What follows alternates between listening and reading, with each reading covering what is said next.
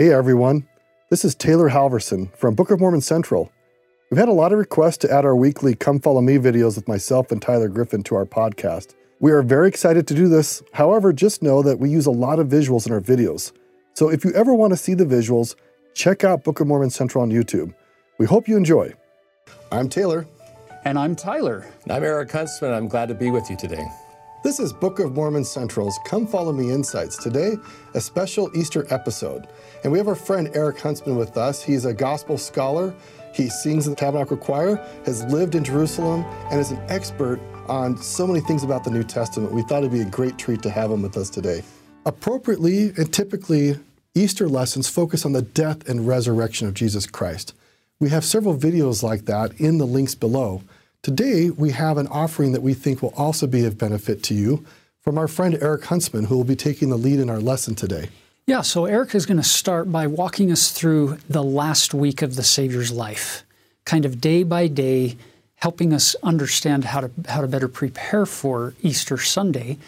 And then he'll be tying in scriptures from the Old Testament and perspectives from, from this Old Testament curriculum year of study as it relates to the final week of the Savior's life.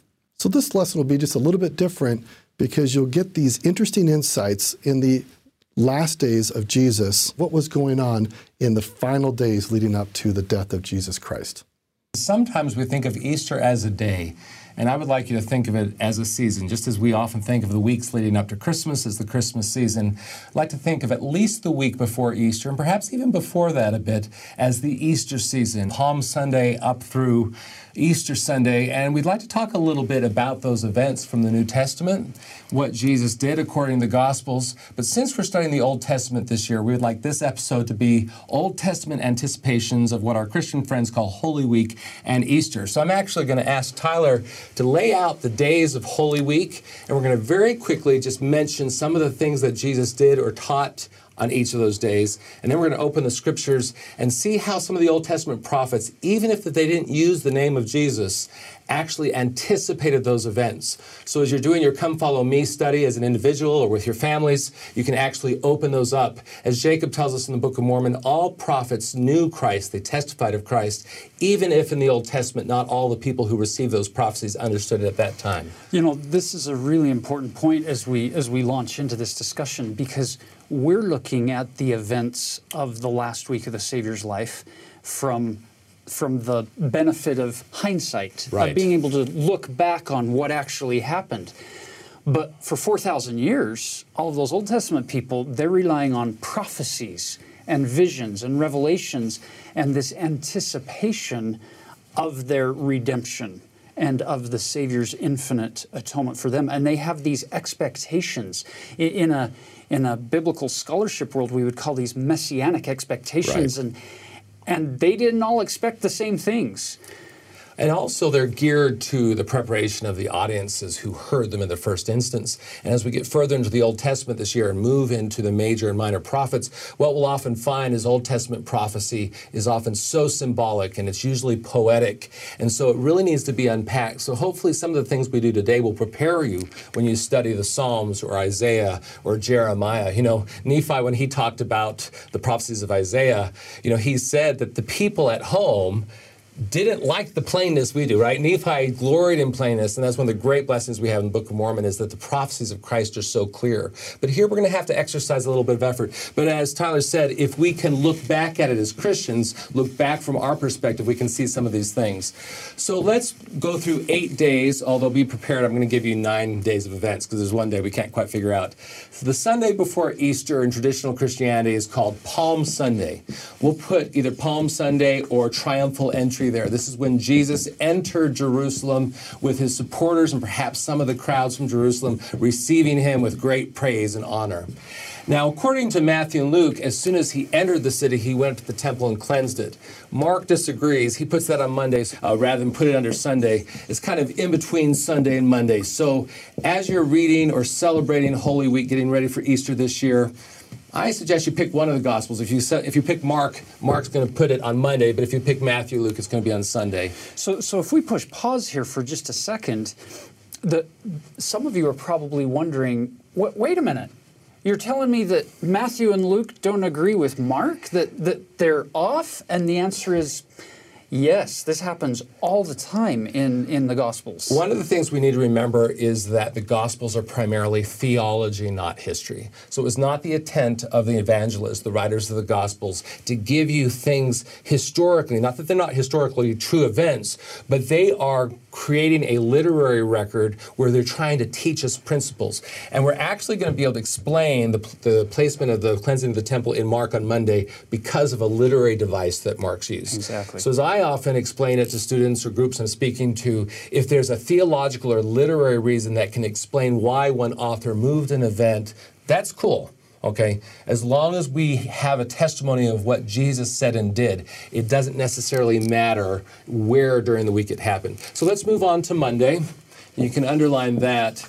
Um, Mark says that Jesus was coming into the city a second time, and along the way, he saw a fig tree and he wanted something to eat according to Mark and Matthew. There wasn't anything there, so he cursed it. And we'll talk about that when we get to it. So Monday has the cursing of the fig tree in Mark and Matthew and teachings in the temple. He spent the day teaching in the temple. On Tuesday, he again taught in the temple, but here's some of the teachings focus on how Jesus' opponents tried to catch him in his words. So, Pharisees, Sadducees, Herodians, scribes would ask Jesus questions that they thought would trip him up, but he always turned the table on them. And there's actually going to be something very significant about Jesus as the Lamb of God there, because they are examining him like the priest would be examining the, the offerings. The other thing that happened on Tuesday, and this is a very big deal, is when Jesus' public ministry ended after the teachings on Tuesday. Tuesday, he took at least four of his disciples, um, Peter, Andrew, James, and John up onto the Mount of Olives, where he delivered a prophecy of the coming destruction of Jerusalem in the near future and the eventual destruction of the wicked world in the far future. So, all of that discourse. And I hope our, our watchers can see you down there, Tyler. I'm glad you, Neely, not me. Wednesday.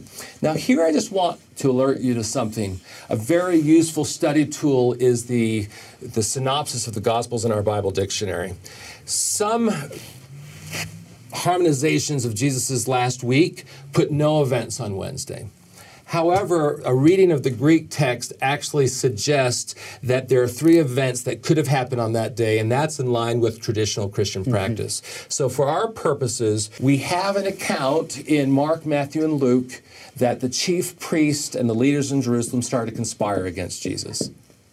They then tell us, at least Mark and Matthew do, that either an unnamed woman in this case comes in and anoints Jesus, preparing him for his burial. So the anointing. And then we have the account of Judas agreeing with the authorities in Jerusalem to betray Jesus. This is why I like to celebrate some events on Wednesday rather than go with one interpretation that there's nothing going on there.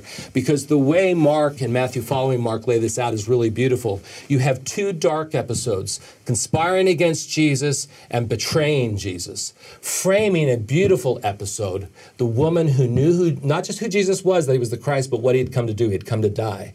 This is a wonderful, we're in Book of Mormon Central, so how can we not say chiasm? This is a wonderful chiastic structure where the, and the element that's important is in the middle. So you have these two dark, gloomy, sad what do we call them episodes framing this beautiful episode and in traditional christianity they call this spy wednesday because judas and the authorities are creeping around spying and isn't it fascinating eric that judas is conspiring with the leaders follows right on the heels of that anointing Absolutely. well it was that anointing where remember they're sitting there eating and it's Judas who says, who gets so upset. Exactly. Why was this ointment not sold and for 300 pence and given to the poor? And in John's account, John makes it very clear to his readers, lest you think that Judas had a soft place in his heart for the poor, he was a thief yeah. and he had the bag. And it's right after Jesus corrects him, let her alone, back off, basically, don't be a bully. In in these other accounts, it's right then when Judas says, okay. Yeah, and I promise you, Old Testament, we are going to get to you this hour. But since you've mentioned John's account, let me just throw another curveball for those who didn't know that sometimes the Gospels arrange things differently. Whereas Mark and Matthew put the anointing of Jesus midweek, and it's an unnamed woman who comes and anoints his head. In John 12, it's, Mar- It's- Martha, it's Mary, the sister of Martha and Lazarus, who comes in and anoints his feet. And the placement in John's account actually puts it before Palm Sunday. Exactly. And in the Greek Orthodox tradition, they call this Lazarus Saturday. It wasn't necessarily the day before Palm Sunday, but before Holy Week began, you have this anointing of Jesus. And if I can just do a sidebar here for a moment. In the Hebrew Bible, in the Old Testament, there are two, sometimes three groups of people who are anointed, right? So you have the anointed king, you have the anointed priest, and on occasion you have an anointed prophet. It's like the 3rd verse mm-hmm. of I Know My Redeemer Lives, my prophet, priest, and king.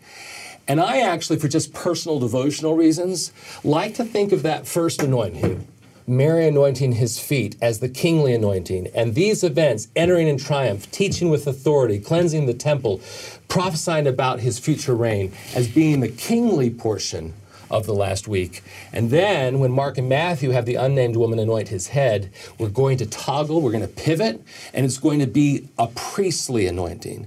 In which case, as we move to Thursday, Friday, Saturday, and Sunday, we're going to have events where Jesus functions mostly as priest. Thursday, Friday, and Sunday are the events that most of the Christian world are most familiar with. There's that day, Saturday, which I'm going to suggest has special meaning for Latter day Saints because of section 138. While Jesus' body is in the tomb, his spirit is alive and active, and he's doing stuff. So, Thursday, Tyler's anticipated me. We have the Last Supper intercessory prayer, and of course, the Gethsemane experience. There's some other things, but we can't get them all on this board betrayal by Judas, abandonment by the disciples, his abuse at the hands of the priestly authorities. And if we could take another quick time out here uh, in our timeline and just acknowledge the difference between our modern timekeeping and our modern way of looking at the story and what it would have been in their day. They wouldn't have put these three events on Thursday. The Last Supper began probably after the sun had set on their Thursday, but for us in our cultures today, we flip the calendar at midnight. So all of these events would have begun, and then Gethsemane, he's probably entering in sometime right before, during, or right after midnight. So it's at the middle point. Just just so that we're straight in, we see it a little differently than they do. So the big events, all of them took place on Friday in their day. And once again, just as we said, the Gospels sometimes rearrange things for theological, literary reasons. Do be aware that this is what I like to call a working or devotional chronology. There are some people who argue that perhaps Jesus died on the Thursday, mm-hmm. But that's okay. I think one of the advantages of following the traditional chronology is because it allows us to think about and celebrate with our Christian friends of different denominations these events that we all share. You know, I often like to say, as unique as the restored gospel is, the two things that we can celebrate with abandon is the divine conception, miraculous birth of Jesus. We can celebrate Christmas together, the suffering, death, and resurrection. We can celebrate Easter together. So, once again, some of you in your research may find different arguments about these days, but if you want to just take the week before Easter with your families to study the scriptures and to celebrate with their friends of other faiths, this working chronology will help you. So before we jump into the Friday, let's throw in here with combined with the Gethsemane, you have the betrayal in Gethsemane. After the arrest and then taken to the Jewish authorities, now we get into what what you're calling Good Friday. Right. We're going to call it Good Friday by modern reckoning, that a, a day starts that next morning. So Jesus is then handed over to the Roman authorities. So he's before the Jewish authorities, and then he's put into the hands of the Romans, in particular the Roman governor Pontius Pilate. Before Pilate, he is falsely condemned. He's falsely judged and condemned. He's abused. He's whipped, the crown of thorns. And as we'll see, there are scriptures that anticipate that. And then, of course, he is crucified, suffers on the cross, dies, and is buried in a borrowed tomb. So this is called Good Friday according to tradition. Sometimes the next day is called Holy Saturday. I just call it the Saturday before Easter. The only events that are mentioned, Matthew says that the priestly authorities are afraid that Jesus' body will be stolen so his disciples can claim he rose from the dead. So we hear that a guard is placed in the tomb. That's all that the Gospels give us. But of course, from the Book of Mormon accounts of the darkness that accompanies Jesus' death, and from what we read in section 138, we know that while his body is in the tomb on Saturday, Jesus is doing stuff. And then, of course, Sunday morning first day of the week, we have the resurrection and the empty tomb. So there's our basic working or devotional chronology if and I think it would be great, Taylor and Tyler, if families want to take the week before Easter and open their Bibles to one or all four of the Gospels and just kind of take the events of that day and read the scriptures. But since we're studying the Old Testament this year, I wanted to go and look at some of these events and see if we could find some passages from the Old Testament that anticipated them, even if they don't directly use the name of Jesus. So the go-to scripture I think most people think of when they talk about the triumphal entry is Zechariah 9 9. Now remember, Zechariah is one of the last prophets in the Old Testament. So you have Zechariah and Haggai and Malachi, all after the return from exile. And it's a time when the Jews are rebuilding the temple and they're rebuilding Jerusalem, and they're thinking of the glory days when David and Solomon were in Jerusalem. And so a lot of Zechariah's prophecies are really thinking about a day when they will have a king again. And of course, the king for all time will be Jesus. Rejoice greatly, O daughter of Zion. Shout, O daughter of Jerusalem. Behold, thy king cometh unto thee. He is just and having salvation, lowly, and riding upon an ass, and upon a colt, the foal of an ass. Now, Zechariah in the Hebrew prophetic tradition is using something called parallelism. So, when I was formatting this in my notes, I took the lines and split them. Rejoice greatly, O daughter of Zion. And then he says that same thing a different way Shout, O daughter of Jerusalem. Behold, thy king is coming to thee. So, who's coming? Our king. Well, who is the king? What's he like? He's just and he has salvation. He's going to save us. Then, lowly and riding upon an ass, a donkey, and then restating it in parallelism and upon a colt, the foal of an ass. So we know in all four accounts, Mark with Matthew and Luke following him carefully, and John, Jesus comes in on his donkey. And one thing that's interesting, Pilate as the Roman governor usually was in a metropolis on the seaside called Caesarea. The Roman governors loved to live in this big cosmopolitan city that Herod the Great had built, where they could be all Gentile. And he would only come to Jerusalem to do court cases and for big festivals to make sure things were running okay. At some point before Passover, which by this chronology would have been Thursday, Pilate with additional Roman troops would have come to Jerusalem to keep a lid on things. So you have to imagine on the west side of the city a big procession as the Roman governor and troops were entering in military pomp and circumstance into the city. Whereas on the east side, you have someone coming in on a donkey. Now, by the time of Zechariah, the image of a king on a donkey would have signified humility. But if we were to go all the way back to King David, before Solomon, they always rode on donkeys because they didn't start importing horses for their military till Solomon. It was actually something the prophet Samuel warned against don't multiply horses. So Zechariah and the people at the time of Jesus would have seen this as a sign of humility as opposed to this Roman parade on the other side of the city. But for those who really knew their history, they'd say, ah, the last king we had who rode on a donkey was David. And Jesus is the son of David. Now, we put cleansing of the temple between Sunday and Monday because, as we've mentioned in Matthew and Luke, that happens right after the triumphal entry, which is important. Remember, I said this is the kingly phase of the last week. When Jesus enters the temple and casts out the merchants, he's asserting his authority. So just as Solomon built the temple and had authority over it, now Jesus, as the true king, has a right to cleanse it. So that's why Matthew and Luke put it right there. John, by the way, puts it right at the front end of the ministry in John the 2. very beginning. Yep. But I want to explain why. First of all, let's look at a scripture for cleansing of the temple, but then I'm going to explain why we actually have Mark put it in between the cursing of the fig tree and the teachings. So in Jeremiah 7:11, Jeremiah, wow, he had a tough duty. He's a prophet under several wicked kings of Judah, kept prophesying destruction. No one listened to him. And eventually, of course, Jerusalem was destroyed by the Babylonians. But he saw how corrupt the Temple of Solomon had become in the time of the final kings of Judah. And so he actually has a prophecy in Jeremiah 7:11. Is this house which is called by my name become a den of robbers in your eyes? Behold, even I have seen it, saith the Lord.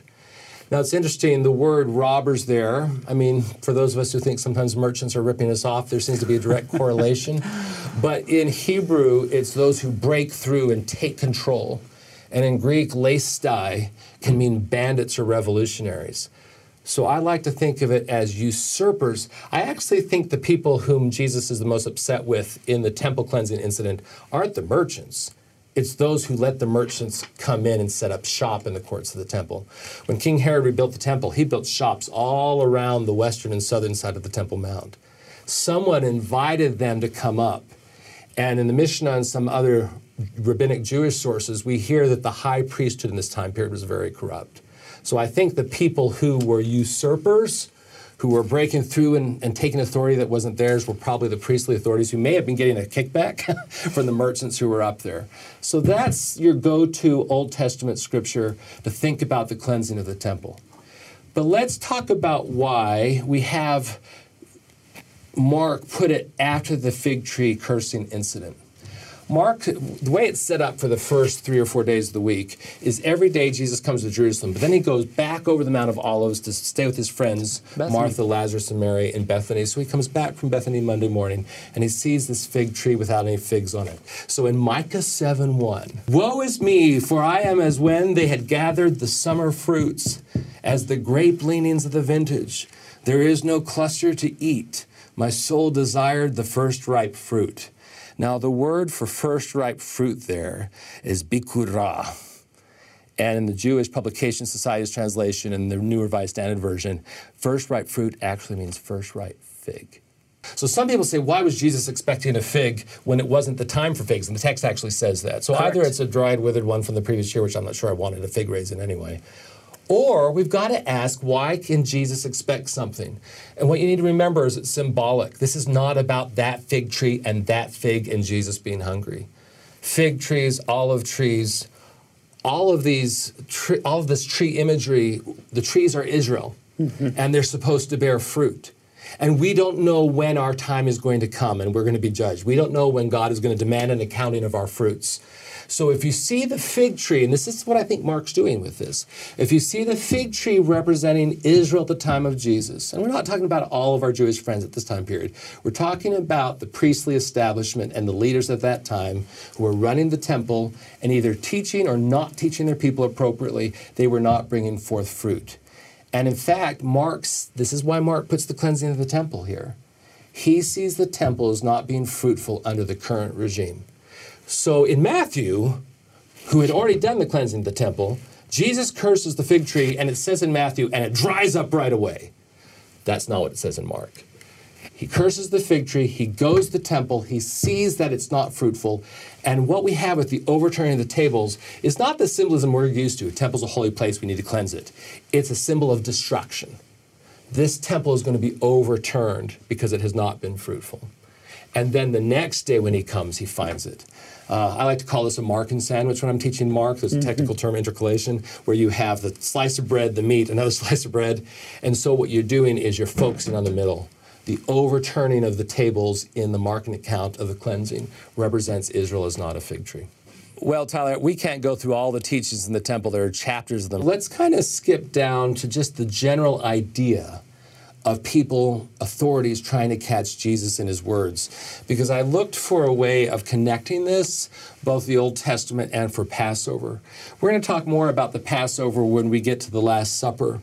But when Jesus is being examined, I'm going to suggest that it's following the pattern where a paschal, paschal lamb was kept for four days to make sure that that initial lamb they picked that they thought had no blemishes really didn't. Let me just read this passage from Exodus 12. Speak you unto the congregation of Israel, saying, In the tenth day of this month, they shall take to them every man a lamb according to the house of their fathers, a lamb for a house. Your lamb should be without blemish, a male of the first year. Ye shall take it out from the sheep or from the goats, and ye shall keep it until the fourteenth day. And there was in this period, according to later uh, Mishnaic and rabbinic evidence, a pattern of picking a lamb early in the week and examining it at, during that period before you actually sacrificed it. So, since Jesus is the true Lamb of God, according to Johannine imagery, I like to see the Pharisaic and Sadducean questioning or examination of Jesus being the equivalent of what the lesser priests were actually doing in the temple right then, looking at the lambs. So, that's something to kind of be aware of. That's helpful. Then, as we close out the public ministry, when Jesus leaves the temple after teaching on Tuesday, that's the end of his public ministry. So he takes, according to Mark, just four of the disciples, but it may have been all of the 12, up onto the Mount of Olives. And there are so many passages in the Old Testament which anticipate not just the first coming, but the second coming, the coming of Jesus in glory. Whenever you read about the great and dreadful day of the Lord, a lot of the prophets were expecting Yahweh, Jehovah, to come and personally, you know, destroy the wicked and overthrow their enemies. So I just wanted to read one or two passages and, and talk about this Olivet discourse. Mark 13 is where I like to start. It's the shortest and earliest version of this, but you've already mentioned Matthew has a big expansion of it. We also have what's called Joseph Smith Matthew, which clarifies a lot of it. So Jesus takes a few of his disciples up onto the Mount of Olives, which is just laden with so much importance and symbolism in the Old Testament. It's the, the highest point in the area of Jerusalem, just east of the city. It's a place where David had gone when he fled. Mm-hmm uh, when he was overthrown, but it's also the place from which he returned. And so, this Mount of Olives discourse is a place where Jesus can look at the temple in Jerusalem and prophesy of its future, which unfortunately is not good. It's going to be destroyed by the Romans. But there are going to be a lot of events at the end of the world, but it's also going to be the scene of his miraculous second coming. All right, so will you read Isaiah 34 4 for us? And all the hosts of heaven shall be dissolved and the heavens shall be rolled together as a scroll, and all their hosts shall fall down as the leaf falleth off from the vine, and as a falling fig from the fig tree. Isn't that interesting? We come back come to back the fig. To the fig that the heavens rolled together as a scroll. Some of you may remember from our study of the Doctrine and Covenants how often that appears, that imagery, as, as the risen Lord is talking to Joseph Smith about the end. Here's another one about the destructions and the glorious return of the Lord. Joel 2 1. Blow ye the trumpet in Zion, and sound an alarm in my holy mountain. Let all the inhabitants of the land tremble, for the day of the Lord cometh, for it is nigh at hand. And then I had another one I had looked up, and this is from Daniel. So Daniel in 7:13 said, "I saw in the night visions, and behold, one like the Son of Man came down with the clouds of heaven, and came to the Ancient of Days, and they brought him near before them." And of course, there's a passage also, what in Zechariah 13, of Jesus returning to where the Mount of Olives. I often think that this Olivet discourse served another personal function. I mean, clearly, Jesus is letting us as later readers know the destruction of Jerusalem not long after his death and resurrection was anticipated. It's also to prepare us for the second coming. But I think it probably meant something to his disciples. You know, this is the kind of messianic king they were expecting. Someone who's going to overthrow their enemies, right? That's why they were all cheering on Palm Sunday. And yet, in just a couple days, how are they going to feel when the Lord whom they loved is betrayed and taken and, and slain on a cross? They're going to be so disheartened and heartbroken and confused. But they could hold on to what Jesus had said. What you expected, my triumphal return is going to happen, just not yet. So I think it probably served a real purpose for them as well. Now, on Wednesday, as we've laid it out, at least for this devotional chronology, we have this Spy Wednesday as the chief priests conspire against Jesus, and then as Judas agrees to betray him, framing the anointing. So let's do the happy episode first. So let's look at 1 Samuel 16 13 for an anticipation of the first time we see a king anointed. 1 Samuel 16 13. Then Samuel took the horn of oil and anointed him in the midst of his brethren. And the Spirit of the Lord came upon David from that day forward. I think it's interesting. This is when Samuel has identified the youngest son of Jesse as the king to replace Saul, who had previously been anointed. But the association of pouring the oil upon his head and the Spirit of the Lord coming down upon him, I mean, that really helps us understand the symbolism of anointing. You know, when we anoint someone who's sick, mm-hmm. or in the temple, just a little drop of oil. But you have to imagine in the ancient world, they take the whole horn of oil and poured it on, and it dripped down. In fact, there's a passage in the Psalm about the oil running down Aaron's beard and down to the hem of his robe. The symbolism is of grace, power, spirit, authority pouring down from Yahweh, from Jehovah, down upon David as the new Lord's anointed or the king. I, I love this insight here that the Spirit of the Lord came upon him. And think about in our lives. You were baptized, and what do you receive right after baptism? You receive I'm going to say symbolically, an anointing. The Spirit of the Lord, the gift of the Spirit, is offered you. And we're told in the Book of Mormon that to prosper is to have the Spirit of the Lord with you. So David's being prospered.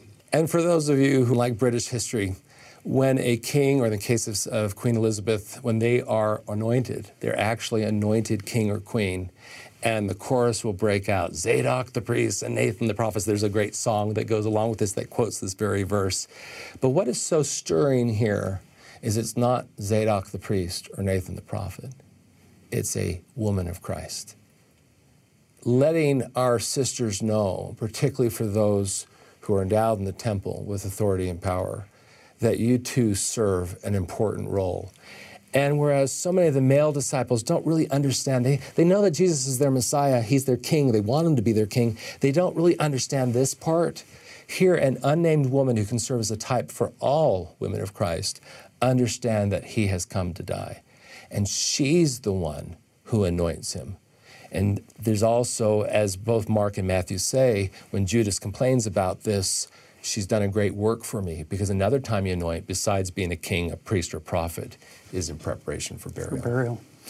Well, this beautiful scene, as short as it is, is almost immediately undercut by the horrible conspiracy of Judas, which is in all three synoptics. So you have it in Mark and Matthew and Luke as well, who doesn't talk about the anointing in this sense, in this instance, talks about the betrayal.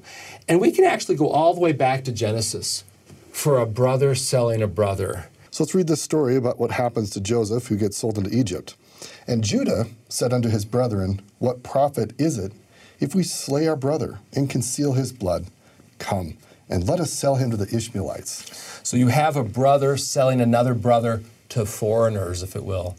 And what's interesting is that Judas is the Greek form of the name Judah.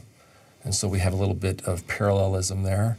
And of course, Zechariah 11 12. Tyler, what does that say? And I said unto them, if ye think good, give me my price, and if not, forbear. So they weighed for my price 30 pieces of silver. Which is what the chief priest agreed to pay Judas for betraying Jesus on the last night of his life. what's interesting about this price, this 30 pieces of silver, this is actually a really old, old symbol of expressing that somebody is being sold as of no value, of worthless. I mean, the oldest civilization that we know of, the Sumerians, they used a very similar statement proverbially to say if something is a trifle of no value, you say it's worth 30 shekels. So it's interesting that this even floats down all the way time the New, to the time of the New Testament where Jesus is treated as something of no value, of no worth, a trifle, of only 30 shekels value. Now, we've spent a lot of time on the events of the first half of the week, and I think that's been useful because they're the events that perhaps are less familiar to us. But we'd be remiss if we really didn't take some time to dig in to the truly saving events on Thursday, Friday, and in particular Easter morning. You know, it's a good point, Eric, because sometimes, so we take the, the initial events of the week, all of them are preparing us and point us for the great and last sacrifice. Right. Everything that's taking place here is is where the salvific uh, attributes of the Savior's life are going to come into full focus for us. But the Johannine anointing triumphal entry, he's our king, and then the next anointing, he's our priest. You have to know this about Jesus before you can see him offer that great sacrifice. Now, the Last Supper, of course, as the synoptics present it, Mark, followed by Matthew and Luke, is a Passover meal. Interestingly, and we can save this till the New Testament year, John actually presents Passover starting at sunset the next day after Jesus dies on the cross. Possible ways of explaining that because Jesus is the Lamb of God, John presents Jesus as dying on the cross while the paschal lambs are being sacrificed. We won't take the time to read it, but if you go back to Exodus 12, you read about selecting the paschal lamb, slaying it, putting the blood on the doorpost, but then it describes this meal that you need to eat in haste which is interesting because Jesus has to hurry on to what's going on here. But you eat the flesh of the lamb with bitter herbs, but you have your staff in your hand and your shoes girded, and you've got to be ready to go. It's the Lord's Passover. And it's interesting that they actually, the way Mark presents it, after the sacrament is instituted, say, sing a hymn, let's go hence. We've got to move along. But I do want to read, Tyler, if we could, a, a couple of verses from Jeremiah which anticipates, if you will, the establishment or the institution of the sacrament of the Lord's Supper. And while you're looking up Jeremiah 31, 31 through 33, I just want to put a plug in here for an application of a teaching of President Nelson.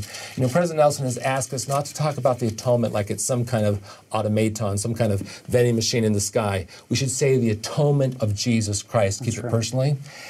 This is a little clunky, but you know, we're getting used to a long name of the church. If we call it the sacrament of the Lord's Supper, rather than just always shorthanding it to the sacrament, it takes us back to this. Yeah. And it also helps us know that we're coming to be fed.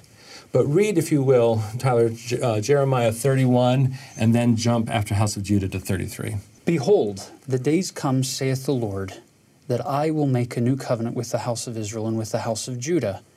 But this shall be the covenant that I will make with the house of Israel.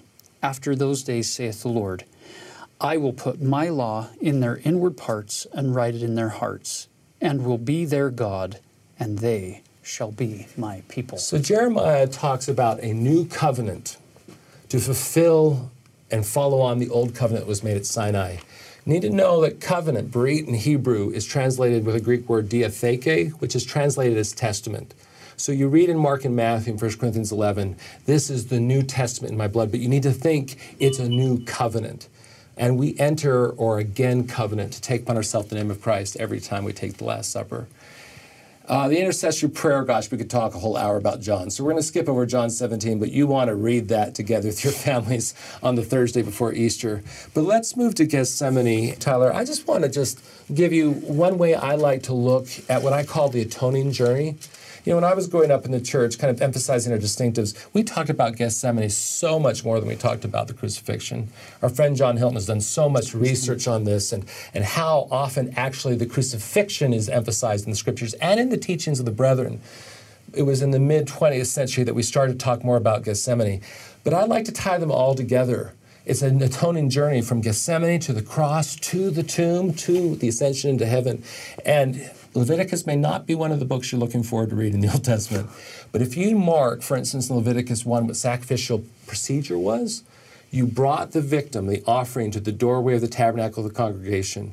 You lay your hands on its head, this for me, symbolically imputing your guilt and your fallen state on it. They led that sacrifice to the north side of the altar where it was sacrificed and its blood poured out. They then burned it on the altar and the smoke rose to heaven. What we have here is taking Jesus our sins, our sorrows, our disappointments, our heartaches are placed upon him. He's led to the altar, to the cross. He dies on the cross. But then, if you go all the way to the empty tomb and the ascension, like smoke rising to heaven, he ascends. So I just want to kind of tie that all in. Beautiful. I was hard pressed to find an Old Testament scripture that clearly anticipated this. We're going to look at a lot of Isaiah 53 in a moment when we get to Good Friday. But this idea of receiving our afflictions and our pains and our sorrows, I think, is nicely reflected in Isaiah 53 4. Surely he hath borne our griefs and carried our sorrows. Yet we did esteem him stricken, smitten of God, and afflicted. Uh, I'm a singer, so I love Handel's Messiah, and we sing this, and it still moves me. Surely he hath borne our griefs. And the reason I like that is because Jesus suffered and died for so much more than just our sins. Our disappointments, our heartaches, our sorrows. And it even says in that second half verse, and carried our sorrows. He carried them from Gethsemane through the betrayal, the abandonment, the denial, the, the false judgment to the cross, where those things had an end. He carried them. When he died, they died with him.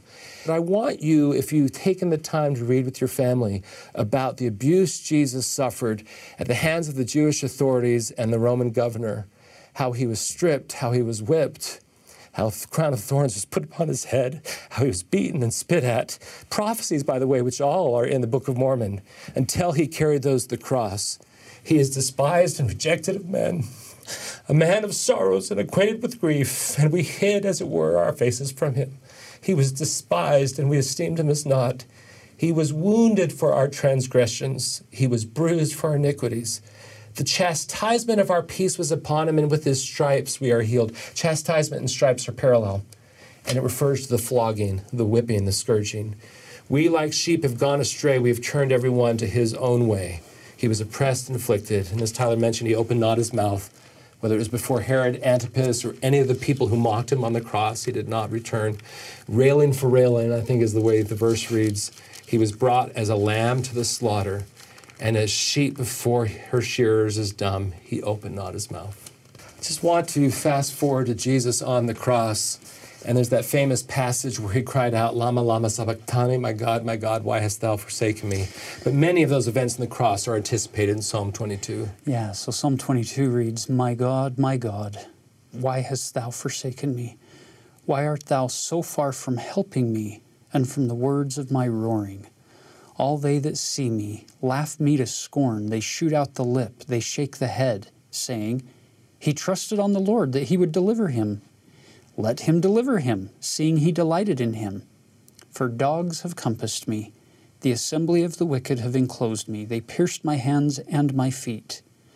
I may tell all my bones. They look and stare upon me.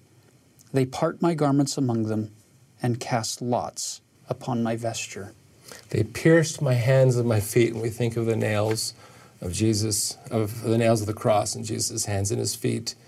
I could tell all my bones. You know, the Gospel of John, John 19, makes a point of saying that when the thieves' legs were broken, Jesus's were not, because that was one of the things the paschal lamb had to be unblemished but without broken bones. Parted our vestiture. All four Gospels mention this, but it's interesting the way John portrays it. Our King James kind of leads us leads us astray. It talks about how they uh, they they parted his his outer garments and then his coat they cast lots for. But coat there is actually the word for tunic. It's the inner one.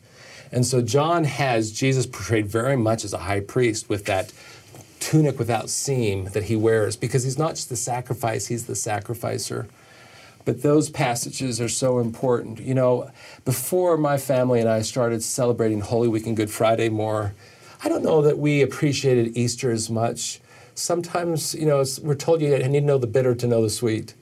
And if you don't have the sadness and solemnity of Good Friday, you're not really prepared to understand and savor the sweetness of Easter morning. You know, this is one day of the year where it's okay to be sad. It's okay. Uh, this is kind of a funny little huntsman thing. I always keep my, take my kids out of school on Good Friday. Because to us, Good Friday is to Easter, what Christmas Eve is to Christmas. You don't have one with the other. And the first time I did it, Rachel was at Timpview High School, and the, the office called and they said, Where's Rachel today? I said, I'm keeping her home. It's a holiday. What is it? I said, Good Friday. They said, What are you? I said, Christian. And, you know, we go to the temple and do baptisms for the dead, and we go to worship with our friends at St. Mary's for a Good Friday service. Then we, you know, we usually actually fast on that day, like we did the other year with when President Nelson asked us to fast. And then we go out to Chili's, my son's favorite place, for dinner together, just to make it special to make that a holy day, so that when we get to Easter morning and we can sing He is risen and Christ the Lord is risen today and read the accounts in all four Gospels, we can look at passages well with our Old Testament study, such as Isaiah 25 8. His will, he will swallow up death and victory, and the Lord God will wipe away tears from all faces. And rebuke, the rebuke of his people shall be taken away from all the earth, for the Lord hath spoken it. And a passage that both Nephi and Jesus in 3rd Nephi allude to is Malachi 4 2. Unto you that fear my name shall the Sun of Righteousness arise with healing in his wings. And I love that imagery of the resurrection, of Jesus arising with healing in his wings, not only bringing power over death and forgiveness of sin, but making us whole, healing hearts, healing disabilities, making us more like our heavenly parents so we can return to them. It's beautiful. This has been a real treat uh, to have Eric join us today and walk through these events.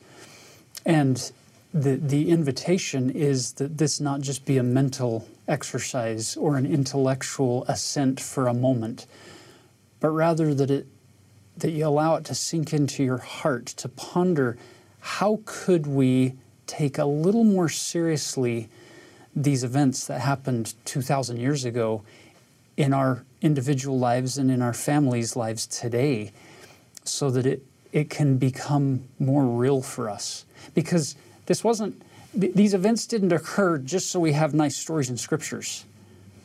Jesus did all of this so that we could have hope, so that we could have redemption, so that we could have salvation through Him. That's that's what this is all about. You know, people often ask me, what can I do to celebrate Holy Week? And, you know, I've laid out the traditional days, and there are some traditions you can bring into this. But the real way you celebrate is through the Word of God. There's a passage in Psalm 119 How sweet are thy words to my mouth, yea, sweeter than honey to my taste promise you that if you take the passages from the Old Testament that anticipate this, and as you feast upon the gospel accounts, you will celebrate a solemn Good Friday and a joyful Easter in ways you've never experienced before. And the Holy Ghost will witness to you that Jesus not only suffered and died for you, but that he lives. And that's our testimony. Thank you, Eric. So, to, to finalize this, this particular episode, I, I want to take us from the Old Testament to the Book of Mormon, to the early Book of Mormon, which to Jacob and Nephi, they, they saw themselves right. as Old Testament. And they were living people. at the they same were, time. They were living at the same time. And you'll notice the vision that Nephi had in chapters 11 through 14 of 1 Nephi he sees in vision mm-hmm. the Savior's ministry and the Savior's final events, especially the, the culmination of that Holy Week. And then later, his brother Jacob says this For for this intent have we written these things, that they may know that we knew of Christ, and we had a hope of his glory many hundred years before his coming. And not only we ourselves had a hope of his glory, but also all the holy prophets which were before us. So that's Jacob lumping in all of these Old Testament prophets, having a hope from, from his perspective. Speaking of this, he's, he goes on to say, Behold, they believed in Christ and worshiped the Father in his name. And also we worship the Father in his name. And for this intent, we keep the law of Moses, it pointing our souls to him.